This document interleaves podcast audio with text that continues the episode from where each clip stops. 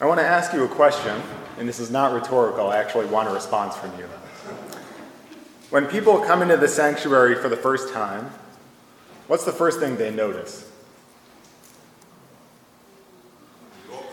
The altar, the cross, the font. Thank you, Bill. The font.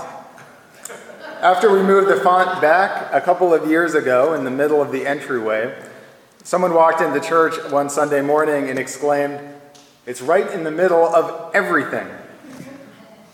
And they were just talking about where the font was in the sanctuary, but perhaps unbeknownst to them, they were making a very, very profound point about the role of baptism in our lives. It's in the middle of everything. It's the way people are brought into the life of the body of Christ and it's the way we live out our vocations in the world. Contra what we often hear, baptism is not some box you have to check for God to love you or an insurance policy for your salvation. It's not about being bound to one particular denomination or congregation. Nobody gets baptized Methodist or Episcopalian or Lutheran. As we say in the Nicene Creed, we all have one baptism. To put it very simply, Baptism brings us to the place where Christ is. That means that Jesus' relationship with the one he calls the Father is now your relationship. So when the voice from heaven in today's gospel reading says that Jesus is the beloved with whom God is well pleased, well, that's really what God is saying about you. If that's the only thing you take away from the sermon, that's all you really need to know about baptism. Baptism brings us to the place where Jesus is, so that the words Jesus hears from God are the words you hear from God. But baptism also changes a bunch of other things, not just between us and God, but between us and God's creation. And it helps to pause here and think a little bit about how we imagine Jesus' baptism. When you heard today's gospel reading, what did you envision in your head? Many of our depictions of Jesus' baptism, the bulletin cover actually does this, envision it as an idyllic afternoon, lush grass, cool water, Jesus and John standing in the shallows of the Jordan with three tiny drops of water being dropped on Jesus' head. Baptism is safe, it's pleasant, it's comforting. We imagine Jesus' baptism like Sunday in the park with John the Baptist. And that isn't necessarily bad, but the way we think about Jesus' baptism shapes the way we think about our own baptisms. It's not a coincidence that in many churches, baptism is thought of mostly as a life passage for babies. And so the font gets taken out when there's a baby to be baptized, and then it gets put back in the coat closet when there's not. Someone actually called me a few months ago and said that they wanted to have their baby baptized but they got busy with other things like having a baby. And now the baby was three, so they were too old to be baptized. You can't baptize toddlers. Which isn't true. You're never too old to be baptized. But if all you knew about baptism came from the banners we hang up in churches and the cards we buy at CVS, it's a pretty reasonable assumption to make. The Eastern Orthodox Church has a very different way of picturing Jesus' baptism. In many of their icons, Jesus is shown standing not in the shallows, but in the deep, with the water rising up to his neck. And around Jesus' body is not crisp, cool Evian water that was poured into the Jordan. No, there's fish, serpents, sea monsters. Jesus is plunging into the abyss below. And at first, the icons are a little disorienting to look at. You think, what exactly am I supposed to be paying attention to in this picture? But they remind us that Jesus' baptism is not about a little bit of water being poured on his head. It's not about checking some box before he can start his public ministry. It's about Jesus bringing the design of God's great love into the chaos of the world. And if we believe that baptism brings us to where Jesus is, that means our baptisms can bring us into situations we find confusing and problematic, distressing and chaotic. If you intend to live out your baptism, it may end up taking you to places you'd rather not go. Now, sometimes our response to meeting Jesus in the chaos of the world is fear. In the most recent issue of The Atlantic, there was a fascinating story about how one religious community has responded to that uncertainty. The Society of St. Pius X, which is an order of Catholic priests, practices a pre Vatican II brand of Catholicism that would have been typical about 100 years ago. Has anyone heard of the Society of St. Pius X? It's not exactly a household name. And this order is not so much conservative as it is anti modern. Mass is said in Latin on Sundays. Any potential temptations to sin, including swimming pools and country music, are to be avoided. And women are expected to stop working when they have kids, and it is when they have kids, not if they have kids.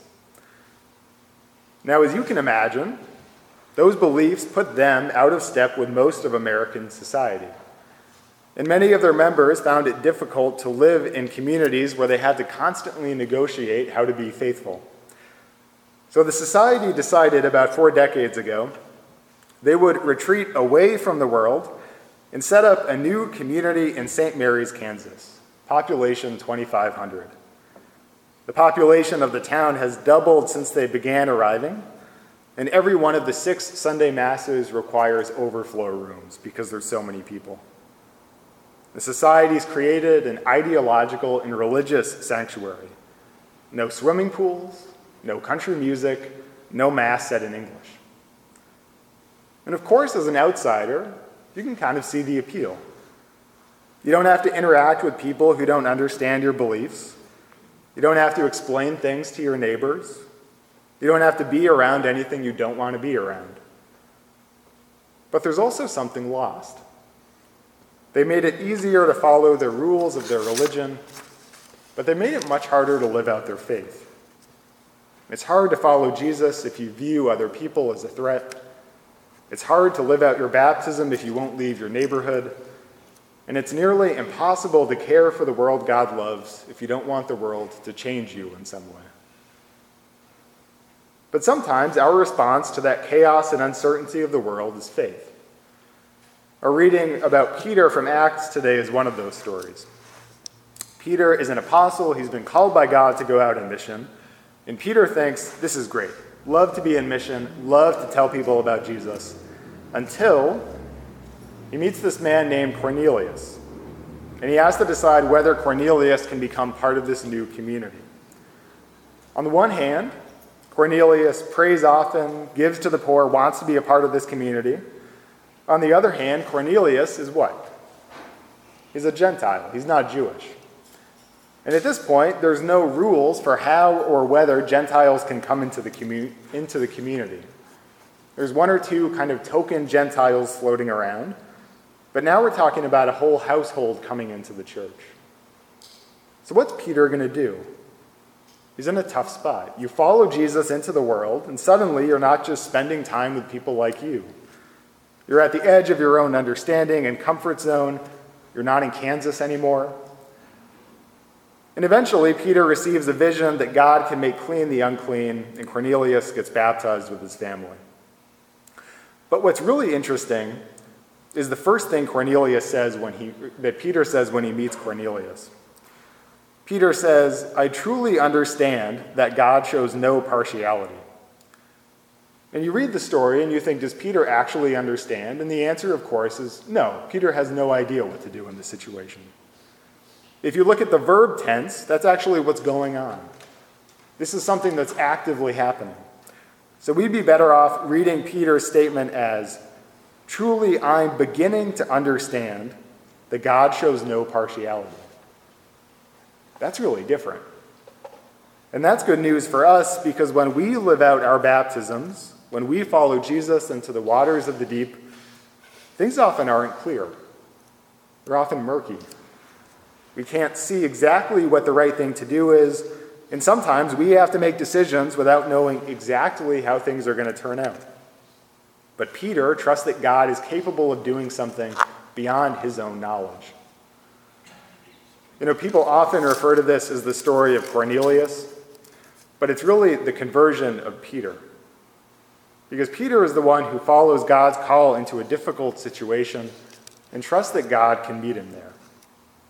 In fact, Peter's faith grows precisely when he steps beyond the bounds of what's known and what's comfortable. The thing that seems like an insurmountable barrier in the mind of Peter turns out to be nothing at all in the eyes of God. And that's really what baptism is all about. It's about being brought to the place where Jesus is. Not to the banks of some storybook river, not to St. Mary's, Kansas, but to the places that are complicated, intense, unclear, and murky. We don't always know where Jesus is taking us, but truly, we're beginning to understand. In the name of the Father, and of the Son, and of the Holy Spirit. Amen.